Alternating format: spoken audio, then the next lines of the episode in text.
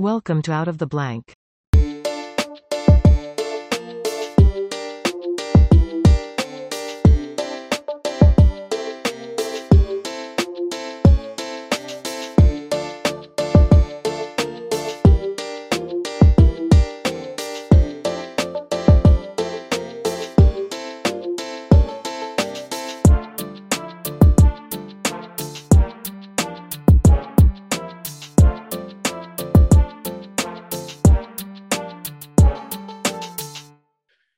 Welcome to another episode of Out of the Blank podcast. I'm here with Peter. Peter, for everyone out there listening, please introduce yourself. Hi, everybody. I'm Peter Kuznick. I teach history at American University, where I also direct the Nuclear Studies Institute. If I'm going to introduce myself, my let's see, I uh, my first book is uh, Beyond the Laboratory scientists as political activists in 1930s America. And uh, then uh, Rethinking Cold War Culture, which I co edited with Jim Gilbert. Several books that I published in Japan. The most recent one last year was co authored with uh, Oliver Stone and uh, Hatoyama san, the former Japanese prime minister, and uh, my big project was a collaboration with filmmaker Oliver Stone on a 12 part documentary film series titled The Untold History of the United States and a series of books with that same title. So, um, the big one, which we updated in 2019, is a 900 plus page history of the American Empire and national security state and it's out in uh, Young Readers Edition, uh, the uh, Concise Untold History of the United States, as well. The, the, later this year, the graphic novel version is going to be out also. So it's out all over the world. The book was a New York Times bestseller for six weeks initially, and uh, it's been translated into probably more than 20 languages now. And the documentaries aired almost everywhere on the planet, although China never actually showed them. but the book, but the book is out in Chinese in two volumes. I got one behind me because I just did a Chinese TV show this morning, and uh, so so yeah, so that's what I've been doing. I'm and, gonna, yeah, I'm gonna, I'm just gonna, uh, I'm trying to get Oliver Stone on to talk about uh, JFK because I want to know the secrets behind JFK, uh, mostly because there's just a lot of controversy. I'm too young to experience what happened, so I want to dive down that rabbit hole. But why did you choose such like kind of like a dark route in history to go around? I mean, whenever like nuclear arms gets brought up, you know, a lot of people think like mass destruction, even with nuclear energy, people just think like the worst. And I mean, it's kind of what there's a low amount of information for the common public that knows about this type of topic. It seems like a lot of people think you're going to grow a third arm on you or something like that. But I didn't even know that. Uh, I was talking to a past guest. His name's William, and he was telling me it's all like the good grace kind of, I guess, method, which is that nobody's going to launch a nuke at anybody because it would be like total devastation across the board. I was like, wait, so it's just held together by like that little small little principle? And you start realizing it's way more complicated at least for me where it's like my i never even thought to explore that area of expertise but you kind of built a life around it. Yeah. It's pretty dark. I think of some of my colleagues who study nazi germany and i can't imagine how they get up every morning and just start reading about all these horrible things. Uh, but i guess in some sense i do similar things even on a bigger scale because if what I'm worried about actually happens, then there's not going to be anybody left to write about it. Yeah. So um, this idea that you're raising about mutually assured destruction or deterrence theory, as it's called by the experts, is a form of insanity. Uh, and it, it, you know, it works up to the point where it doesn't work then there's nobody left around to tell them that it was a stupid idea to begin with. If you ever get to see the 1959 classic film On the Beach, it's got Fred Astaire, who we know as a 1930s, 1940s, 1950s dancer mostly, with Ginger Rogers. Uh, Fred Astaire plays a serious scientist in there. And he articulates the insanity of deterrence theory. This is a movie about an aftermath of a nuclear war. And the cobalt deuterium bombs create so much radioactivity that everybody on the planet is dead, except for people in Melbourne, Australia, the southernmost large city on the planet. And the US uh, submarine arrives there, captained by Gregory Peck. And it's about what happens in the last months as people there are waiting for the fallout to hit Melbourne, and everybody there will be dead also. And they're talking about how are human beings so stupid, so short sighted, so blind to do this to ourselves. And they've got these big town town rallies with the uh, Salvation Army playing and the big banner overhead. You are, there's still time, brother. And that's the theme. But the final scene in the movie, they say there's nobody left there. And the banner, you're, there's still time, brother, uh, is up there blowing in the wind with the message. And what uh, Fred Astaire character Julian says there is that human beings made the decision to defend themselves with weapons that they couldn't use without committing suicide. And that's what it is. It's the Samson option, in a sense.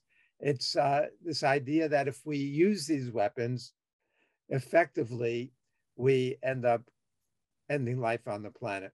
And we've known that to be the case. In fact, when Harry Truman stupidly, criminally used nuclear weapons in World War II against an already defeated Japan, he knew he was beginning a process that could end life on the planet.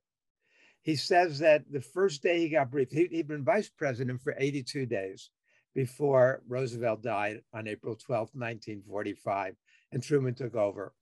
During those 82 days, he'd met with Roosevelt twice. They didn't talk about anything of substance. In fact, what's amazing, but Truman did not even know the United States was building an atomic bomb. Truman was such a non-entity. People had so little respect for him. Nobody even mentioned to him for almost three months as vice president, the US was developing an atomic bomb. So he takes over there and now confronted with these huge questions and issues. But the first day in office, after he gets sworn in at the night of April 12th, he gets the first mention that about the bomb project. He doesn't find out about it really till the next day when Jimmy Byrnes flies up from South Carolina. And Truman writes in his memoir, he said, We are building a weapon great enough to destroy the whole world. Truman gets a full briefing on April 25th from Jimmy Byrnes and Leslie Groves, the head of the Manhattan Project. And he says after that, that, Stimson, uh, uh, that Stimson, Stimson and Groves, he says Stimson said that even if we have this weapon, we should not use it because it could end life on the planet. And I agreed with him. Then when he's at Potsdam on July 25th, he gets a full briefing on how powerful the bomb test at Alamogordo, New Mexico was. And he writes in his memoir journal, he says, We discovered the most terrible weapon in history. Quote, this may be the fire destruction prophesied in the Euphrates Valley era after Noah and his fabulous ark. Not a bigger, more powerful bomb, the fire destruction, the end of the end of the world. He knew that. He knew there was no justification for using the bomb militarily, certainly no justification morally. He knew the Japanese were defeated and desperately trying to surrender. He refers himself to the intercepted telegram on July 18th as the telegram from the Jap emperor asking for peace. He says he went to uh, Potsdam to make sure the Russians were coming in as they had promised. And he met with Stalin for lunch on July 17th. And he writes in his memoir, he's, in his journal, he says Stalin will be in the Jap war by August 15th. Finny Japs when that occurs. He says he writes home to his wife Bess the next day. The Russians are coming in. We'll end the war a year sooner now. Think of all the kids who won't be killed. He knew the bombs were unnecessary, and the bombs did not end the war. That's the big myth about World War II, that somehow the bombs forced the Japanese to surrender and allowed us to avoid an invasion in which a half million American boys would have been killed. Truman writes in his memoir. That's not true. What ended the war was the Soviet invasion at midnight on August 8th. As the Japanese prime minister says when he was asked why we have to surrender so quickly, he says, the Russians are in. Um, they've got they're taking all this territory, starting with Manchuria. Says pretty soon they'll be in Hokkaido. The structure of Japan will, the foundation of Japan will be destroyed. We have to negotiate while we can still negotiate with the Americans before the Russians take over. And that's what ended the war. You know, we know that as historians. The public doesn't know that. As you were saying, the public knows very little of this. So, but back to your, your question of how one can deal with all these dark things without becoming morbid, I think you have to maintain a sense of humor. You have to maintain some sense of balance and proportion. And you have to realize what you're doing is affirming life. You're not focusing on death, that by, by trying to eliminate nuclear weapons, trying to eliminate war, what you're doing is affirming life. So I see it as a much more positive thing. And when I teach these classes, I have my students watch Dr. Strangelove and show skits from Saturday Night Live, and they listen to Tom Lehrer's brilliant uh, music mocking the nuclear arms race. So there's a lot of there's a light side to this also that I think we have to also keep in touch with.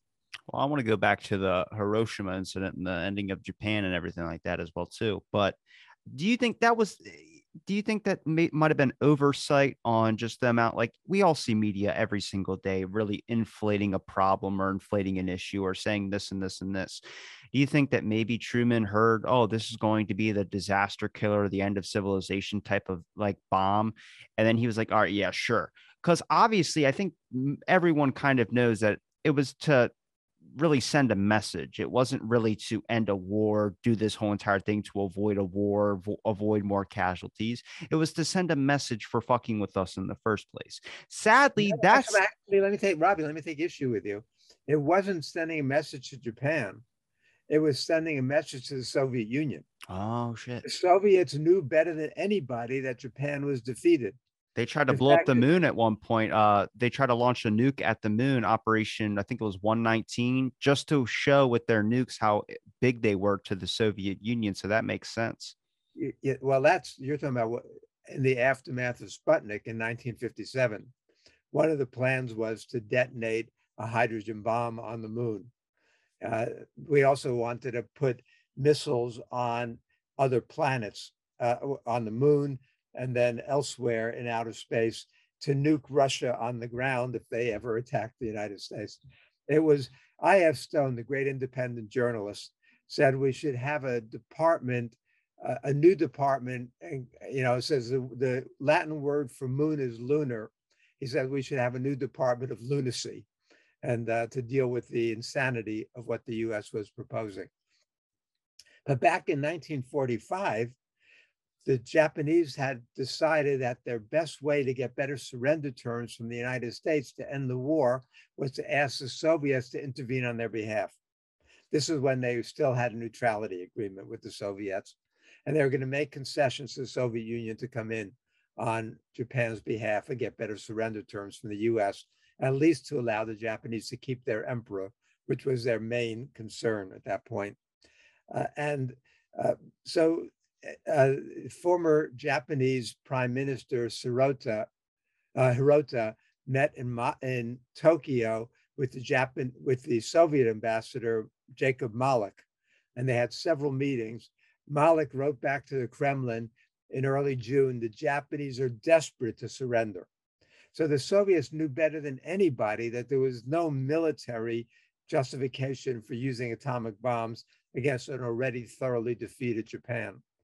Uh, and so when the US does it, the, Jap- the Soviet generals and political leaders and Stalin and the uh, intelligence chiefs all say that the Soviet Union was the target of that bomb, that they were, the US was showing how ruthless it was, that if it was willing to kill hundreds of thousands of Japanese, mostly women and children, uh, as a show of strength, that what would it do with to the Soviets if they interfere with U.S. post-war plans in Europe or the Pacific?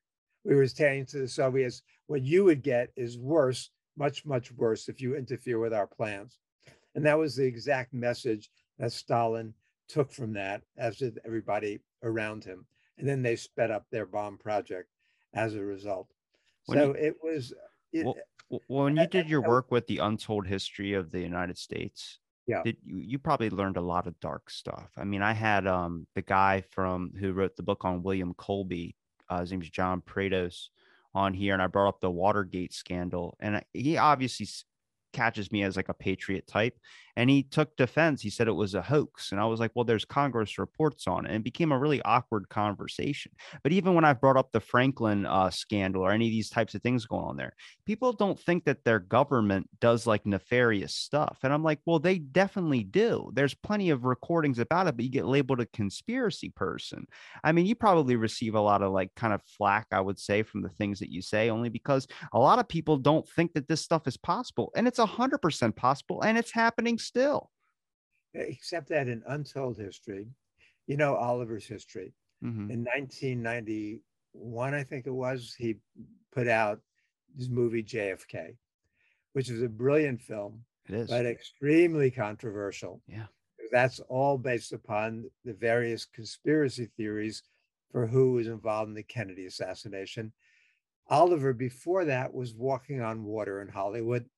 His previous films, he'd won Best Picture, Best Director for Platoon, uh, Best Director for Born on the Fourth of July, other movies like Salvador, Wall Street. I mean, he he was Hollywood's golden boy at that point, and then he put out JFK, and they started attacking him more than six months before the film came out, based on a stolen first draft of the script, and it took years off his life.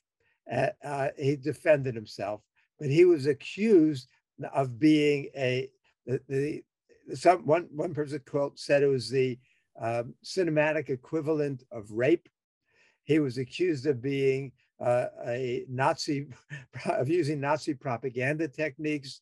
Uh, George Will, the conservative columnist, called him the worst. Uh, what do you call him? A, a soci, sociopath. I mean, they all went after him in a way that had never happened. It was the most controversial Hollywood film ever made up to this point, and uh, it changed his career trajectory.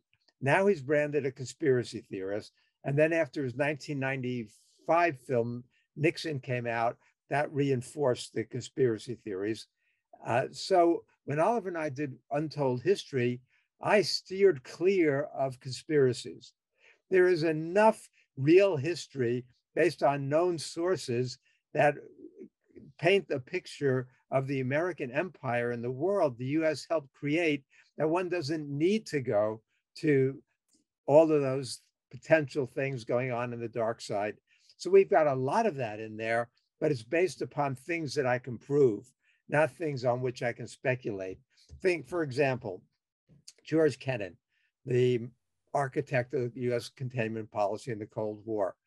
Kennan wrote a secret memo in 1948 in which he says the United States has 6.3% of the world's population, but we control 50% of the world's wealth.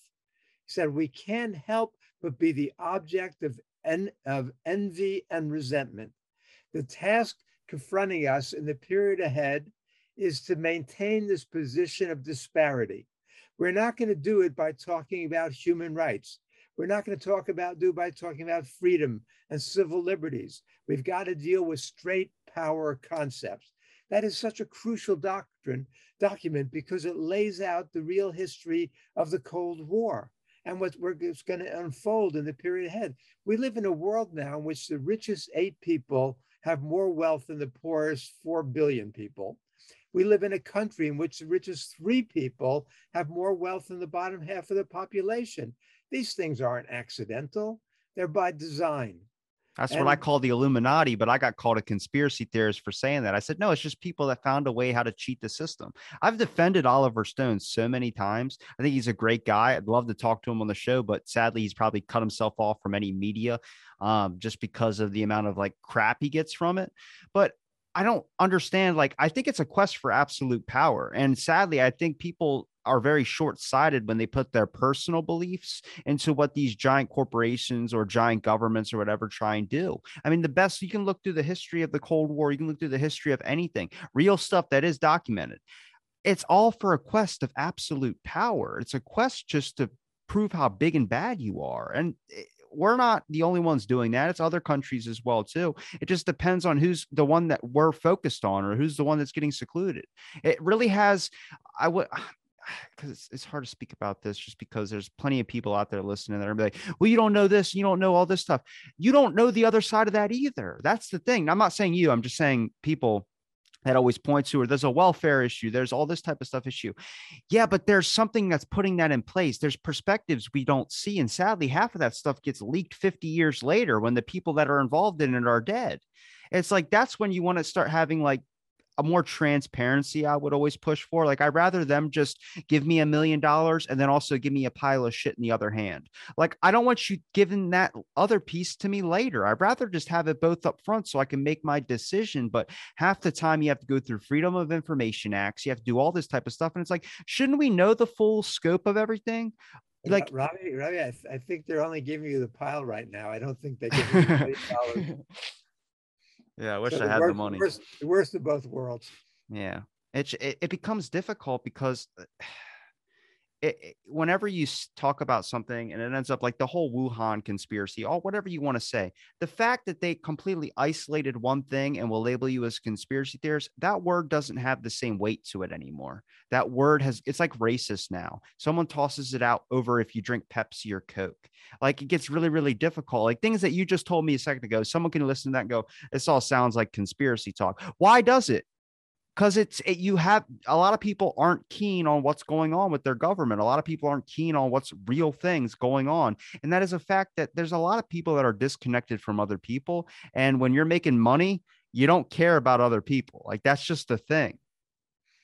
Well it's interesting that oliver and i got i'd say 85% of the reviews were positive yeah. or effusive uh, and maybe 15% were hostile. Uh, but we didn't really get accused of being conspiracy mongers with untold history. We've got over a hundred pages of footnotes. We document everything. The documentaries went through three rounds of fact checks, CBS, Showtime, and our own fact check. We documented everything. I spent weeks showing that every single thing that we said could be documented by credible sources. So you don't even have to go to that to uh, to to really show the ugliness of a lot of what's going on and why it should all be so much better. Even when going back, for example, to the, atomic bombings in 45, most people don't know that the United States had eight five-star admirals and generals in 1945. Seven of the eight are on the record publicly saying the atomic bombings were either militarily unnecessary, morally unjustifiable, or both. And the eighth, General Marshall, said that the United States could have easily uh, leveraged the Japanese, the Soviet invasion would, could easily have leveraged the Japanese into surrender without use of anything else. So you could argue basically all eight of America's top military officials knew that this was not militarily necessary. The chairman of the Joint Chiefs of Staff, Admiral William Leahy, who was also Roosevelt and Truman's personal chief of staff, said that the atomic bombings of Hiroshima and Nagasaki were no use in ending the war, and they put us on the same level of barbarians of the Dark Ages. Uh, it, and, but we can go through General Eisenhower's comments General Douglas MacArthur's comments. MacArthur says that the war could have ended in May, three months earlier, if we had told the Japanese they could keep the emperor. But we, when we knew that was a stumbling block because we've been intercepting their cables. And that's what they said explicitly. Uh, so uh, we could have given them that assurance in the same way that Biden could have given Russia assurances about NATO expansion before the current war. Why didn't we do that? Ukraine was not about to join NATO. That was clear. Uh, that, and we wanted to cling to this principle of open door policy with NATO. And as a result of that, now we're in the midst of a very, very ugly, potentially catastrophic war. And so it's tragic that you have people there in positions of power who are not statesmen, who do not see the world through a prism of peace and negotiation and diplomacy, but view it in terms of power, greed, and geopolitics. And, and uh, as a species, we're lucky to have survived this long, and there's no guarantee we're going to continue surviving. I like what you said there about species when you said the word species. See, people say countries now. People identify them with invisible lines that are dividing them between states and different areas across the globe rather than one human species. Even that boils down into race it, it it really becomes difficult because I feel like if you had like that's why I was always interested in the alien topic because that's the one thing that would unite a lot of people is something else bigger out there. But we're fighting amongst each other, and you see no progress get done. Whether it's the Biden issue, whether it's whatever presidency, it's been running in the way that best fits their pocket. It's the way that's been running that only fits. There's a lot of like, um, I always say with like the United Nations or something, they broadcast that on television to me that's just an event. That's not a real deal stuff getting done. You know that's getting done behind doors. Um it's just it's very very like it's not transparent to the public. People see this and they go, "Oh, everything's going good." Like you hear about Biden meeting the Russian, meeting Putin and having a, a handshake or whatever, and talking about, "Yeah, we're not going to do any of this." And then you see that's not what happened. They were had an argument or they got into a little confrontation.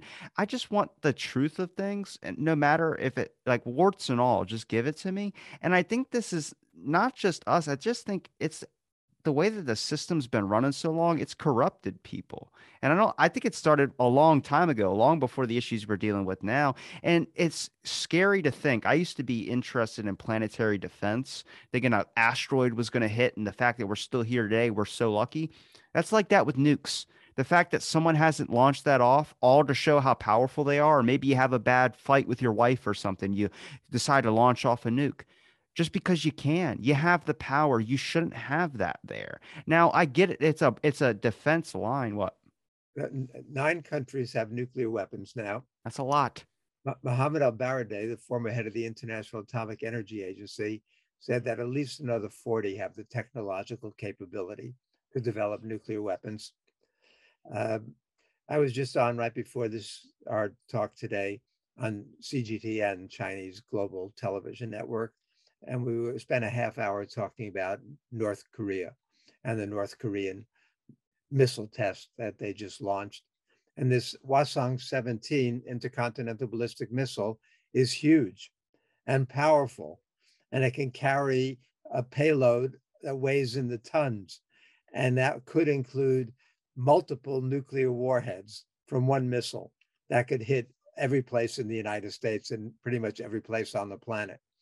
Uh, and and we're, you know, we've got the right now, based on what you were just saying, there are two men on the planet, each of whom could end life on the planet. Each has veto power over the future existence of life on our planet. One is Joe Biden, and the other is Vladimir Putin. And then there are seven others who could come close to ending life on the planet, although they don't right now have the firepower. But Xi Jinping is moving in that direction.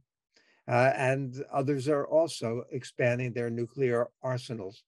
So we're in a very precarious situation. Uh, the, one of the, maybe you could say in a perverse sense, positive things that come out of the Ukraine war is that people are talking again about the threat of nuclear war. The fact that there is a threat of nuclear war is insanity and certainly not a good thing. But the fact that people are talking about nuclear issues is a good thing. I'm back in the 1980s, that was the number one galvanizing thing that brought the world's population together was anti-nuclear movement. It was vast and it was universal in Russia as well as in Washington, as well as in Beijing, everywhere. But after the end of the Cold War, nuclear weapons fell off people's radar. And that's the situation we've been in to a large extent until recently. But the threat has grown, and not just in other parts of the world. Obama, who won the Nobel Peace Prize for his Prague speech in 2009, calling for nuclear abolition, Obama began a trillion dollar, 30 year nuclear modernization program for the United States. It's now closer to $2 trillion, the amount we're going to spend on that to make America's nuclear arsenal more efficient and more lethal. but all nine nuclear powers are modernizing right now. And the situation could easily get out of hand by miscalculation, by eh, misperception, or deliberation. You know, we believe, although it's sometimes disputed, that Russia has a policy of escalate to de escalate, where if they're in a bad situation, they're willing to use a, a, tactical nuclear weapon to show how serious they are, and they think that the other side's going to back down.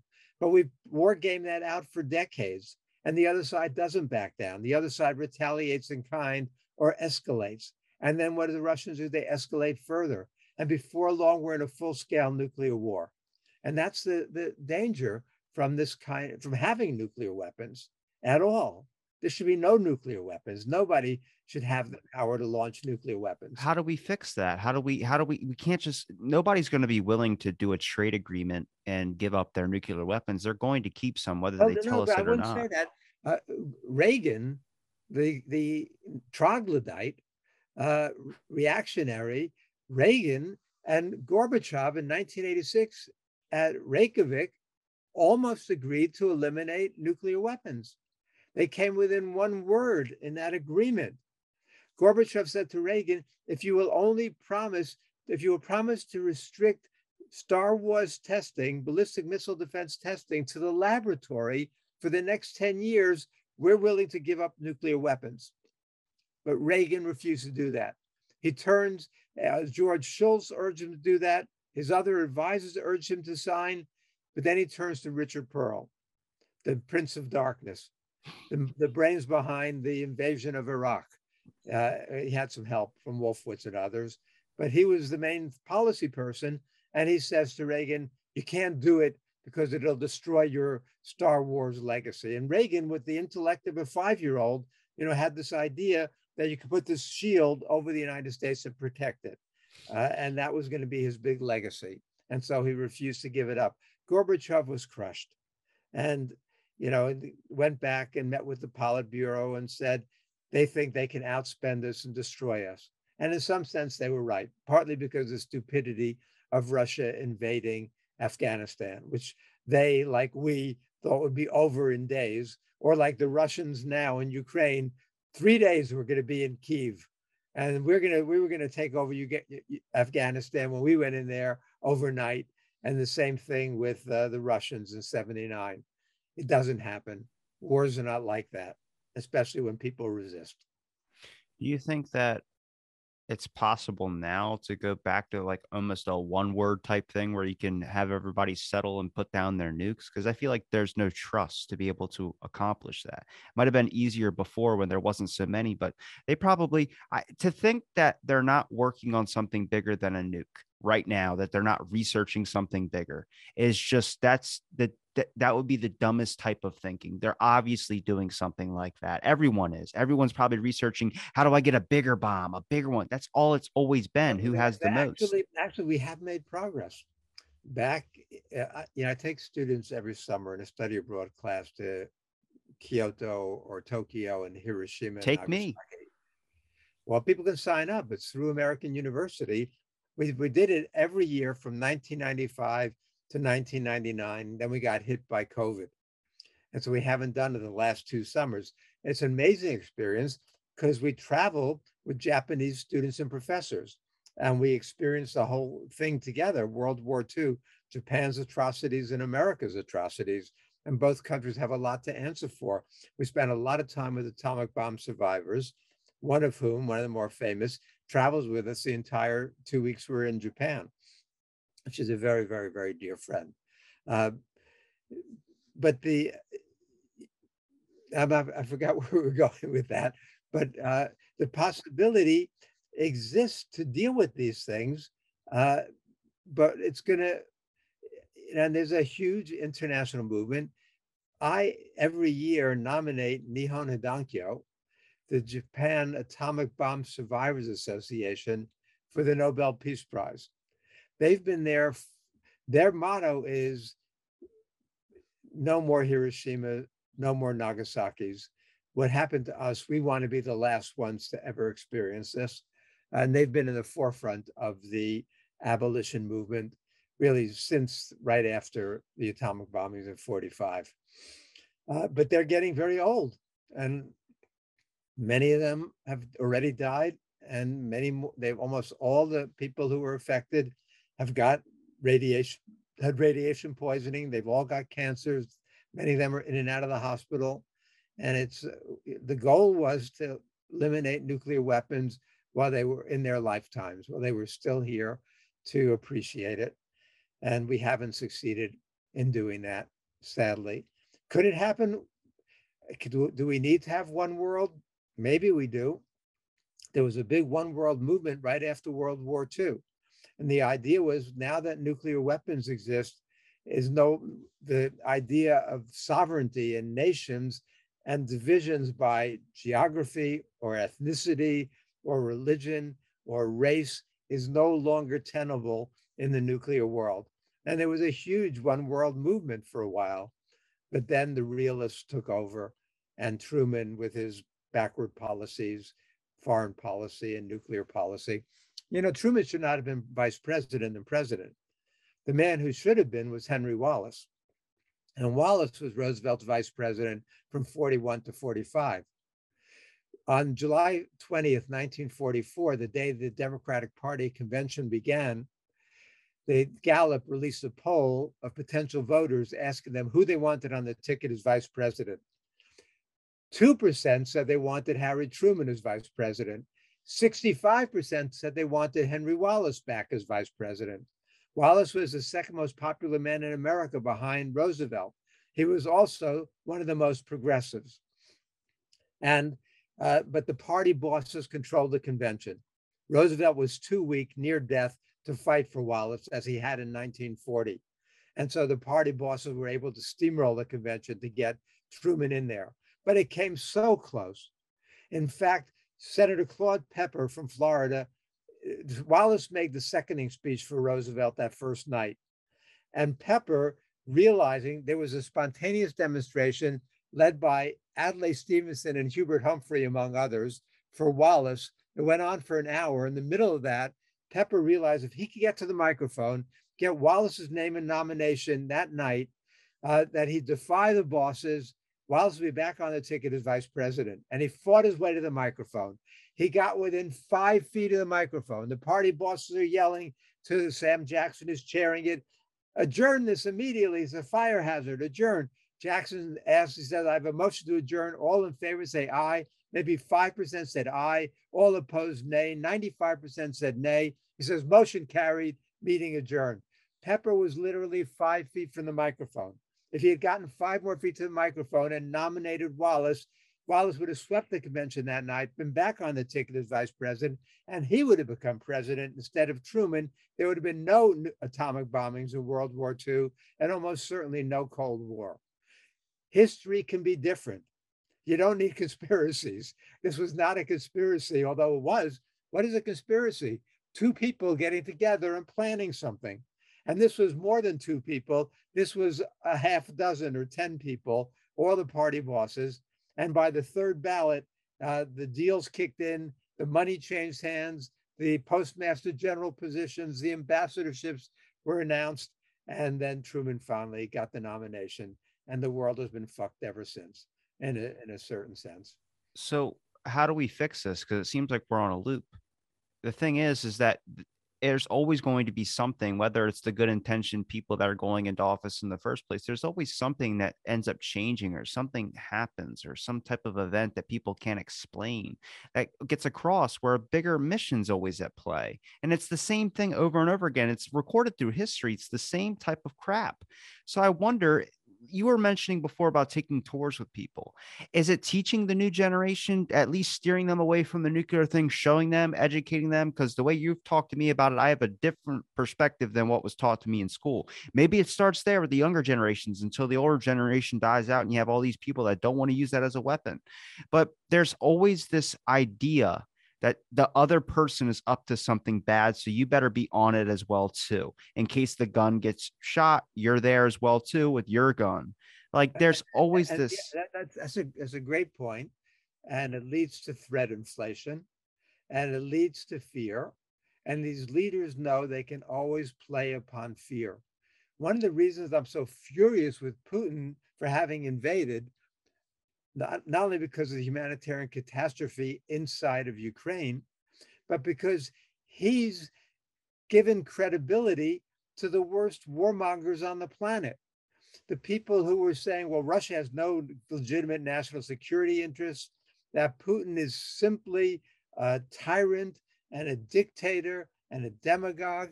You know, those are the people who come out looking right. Those of us who were saying that Putin was not going to invade. I did about 75 interviews on Russian TV in the three months leading up to the war, uh, with when the Russian troops were on the border there. And I kept saying to Putin that the world is finally, for the first time, talking about Russia's legitimate national security concerns. That Zelensky is saying that that Ukraine will have to become neutral, neutral uh, instead of siding with NATO. That then NATO is NATO is off the table for Ukraine. I'm saying that Putin should declare victory, pull those troops back, and begin the diplomatic channel to resolve things. Uh, but what's happened instead is that Putin lived down to the worst explanations and projections by the warmongers all over the planet. So now Russia has been greatly diminished. Putin's been greatly diminished. Uh, in fact, and many people see it now as a U.S. versus China, whereas before they were seeing it more three-way in terms of the struggle. But what we need are leaders, and it can happen.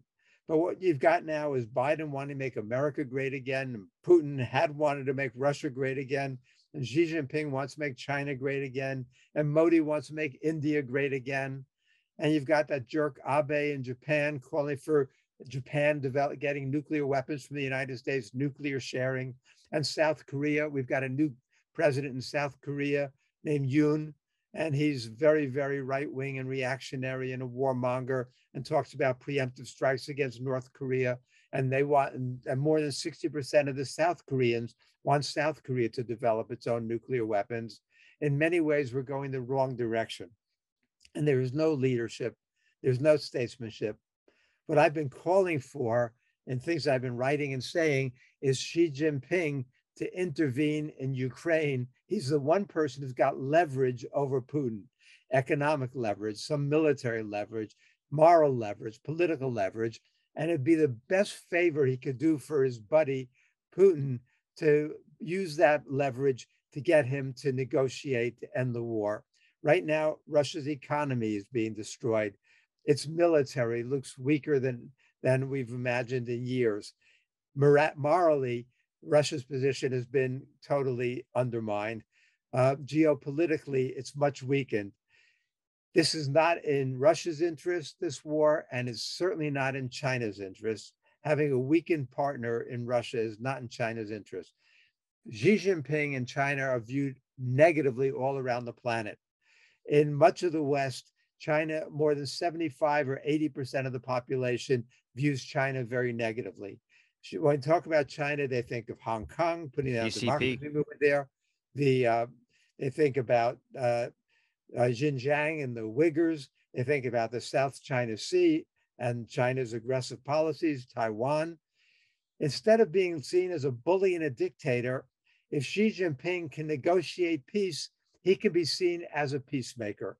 That would be so much better image for him in China and begin to, to diffuse the tension, right? Biden takes office. What is his goal? Completing the Asia pivot. The main enemy, he says, is China, and the U.S. is going to rally against China. But he, he, the U.S. has gotten distracted by what's happening in Europe at this point. But that's the goal. You look at the people who Biden brought in as his top advisors. Blinken, right? He looks like a statesman. He sounds like a statesman. He supported the invasion of Afghanistan, supported the invasion of Iraq, supported the invasion of Libya, supported the bombing of Syria. This is Sullivan, you know, these people are hawks, super hawks. Biden surrounded himself with 16 members of the Center for New American Security, the hawkish foreign policy people. We've seen the same thing happen over and over again. Reagan brought in the right wingers from the Senate, uh, CPD. Before that, uh, um, Carter brought in the Trilateral Commission advisors. George W. Bush, all the top advisors just about were from the Project for a New American Century. What was their goal? Invading Iraq. I mean, not a surprise that that happened. Biden made the same mistake again with the CNAS people. Trump brought in his generals. You know, nobody. Trump is a clown show, so that's a somewhat yeah. different category. But we we see this over and over again. The wrong people with what you were saying, this view of the world based on enemies, fear, and the other thing that's going on is some people profit from this war. The Lockheed Martin and other defense contractors, we call them defense contractors, they're killers, right? They, back after World War One, they were called merchants of death, and that's a more appropriate name. The, the, the song that really reflects that is Bob Dylan's song, Masters of War, probably the angriest song ever written when Bob Dylan had his head about him, the young Bob Dylan. And it's a brilliant song about these people and what they do to our planet. Well, Lockheed stock is up 25% since the start of the year. So some people profit every time a bomb goes off, every time a drone goes off, every time somebody's killed, there's a cash register clank, uh, clinking in the background. And these people are profiting off that. These people are the scum of the earth. And in 1934, 35, the there were actually Senate hearings, the Nye Committee hearings, uh, actually had passed a proposed legislation that was uh, enormously popular to nationalize the defense sector as soon as the war started, or to tax them 99% so they won't make a profit, won't make a dime off of people's being people being killed. But they're out there lobbying every day for these kinds of aggressive, hostile foreign policies, talking about how dangerous the world is. And it's that fear, the ability to play upon fear. Henry Wallace, after he was ousted as vice president, uh, stayed on in the cabinet as Secretary of Commerce. And he makes a great speech as he's seeing the war, the, the Cold War evolving, seeing the nuclear arms race evolving. He does everything he can until September of 1946 when he's finally fired uh, to try to stop this process. And he says, out of fear, countries are acting like wild beasts. And he talks about the insanity of what the United States was doing. And it was fed by Churchill and his Iron Curtain speech and all the other people who had this vision of a world that could not be friendly. And it's not just at that point when we could have prevented the Cold War. On March 5th, 1953, what happened? Stalin dies. And the Russian leaders, Soviet leaders, reach out to the West. They offer an olive branch. They say we can negotiate on anything.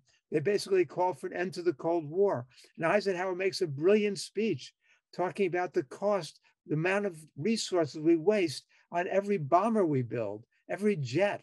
Uh, and then two days later, John Foster Dulles, the Secretary of State, undermines everything Eisenhower had said and accuses the Russians of aggression everywhere on the planet. And it's that same kind of two faced, you know, one step forward, two step backwards diplomacy that we've exercised ever since. And the world doesn't have to be that way. I mean, well, what's yeah, the fix? How do you change? How do you change that though? That's the thing. That's why, I, that's why I do this year. I'll do 300 interviews the way it's going, and why I go speaking all over the planet, and why we write these things, and that's why Oliver and I try to do that. That was our goal with Untold History, and we made some headway. Attitudes on nuclear bombing, for example, which we focused on extensively. Uh, the last poll that I saw in uh, 19 in 2016 showed for the first time a plurality of Americans saying they were opposed to the atomic bombings in 1945 rather than supporting it. It was a CBS news poll.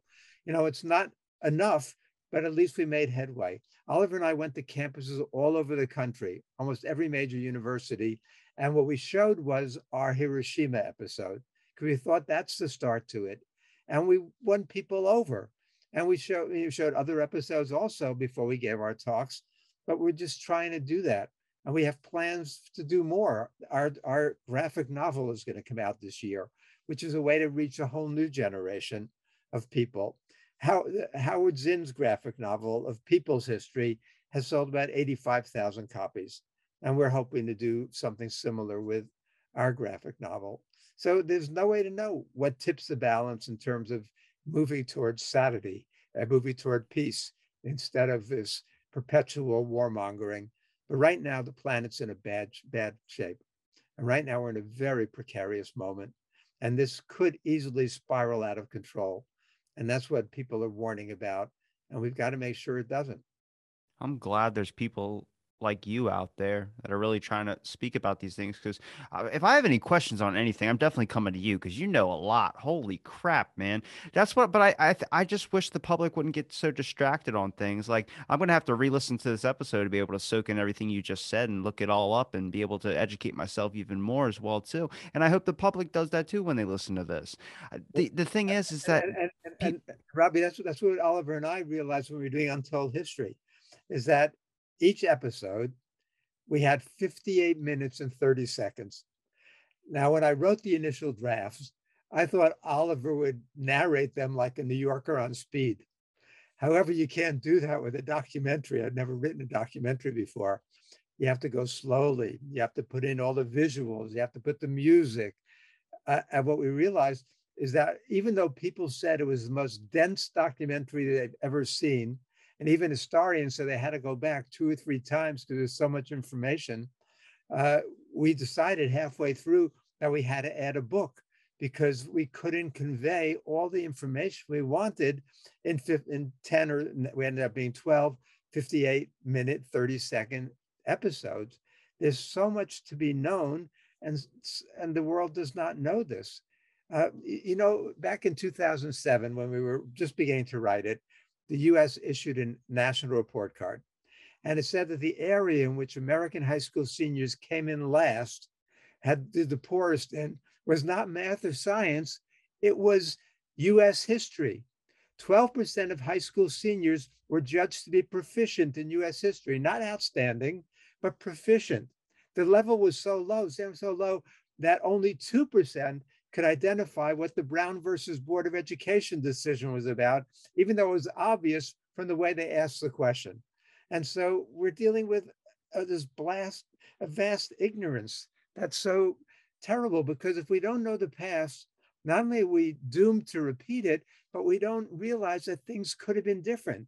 And so that's why there's so little utopian thinking now, so little thinking about alternatives. People think, well, this is the world and it couldn't be any different. But one of the reasons why Oliver and I show how close we've come over and over again to not only a different world, but a better world uh, is because people have to think and understand that that is possible. I think people have to wake up, and sadly, we get too distracted on too many things, man.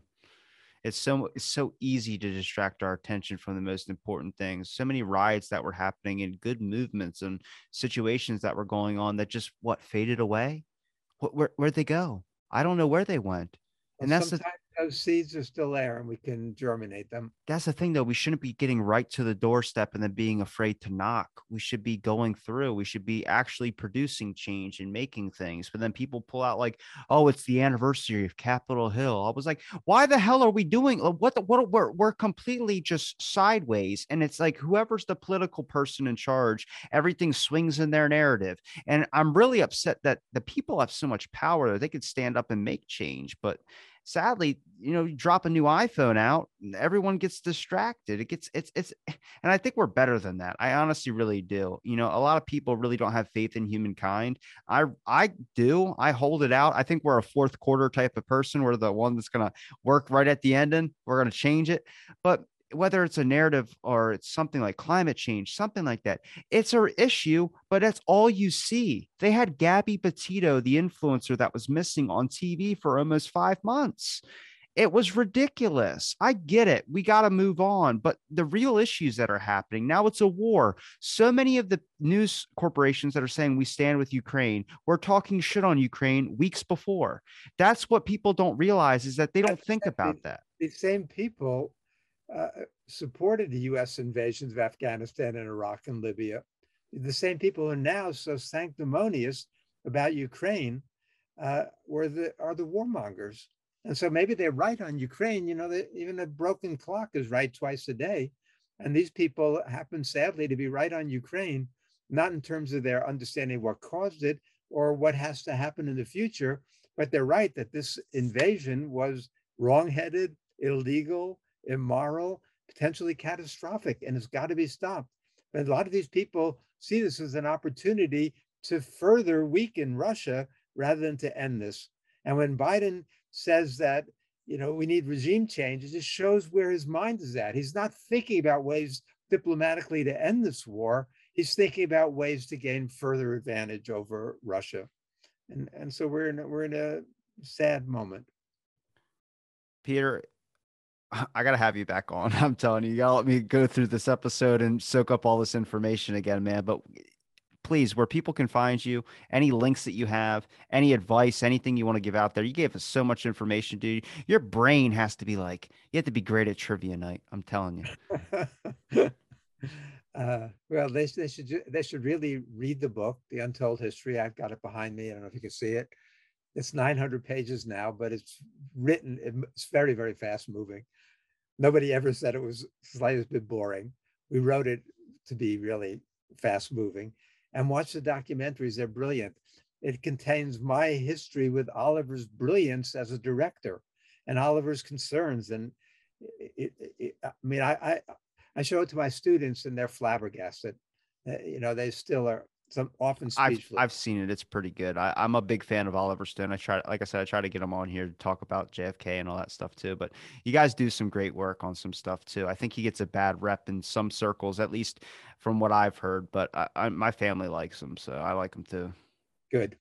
It's a good guy. Hey, Robbie, it was great talking to you. Yep, Peter. I'll link all your links in the description. And thanks for listening to this episode of Out of the Blank.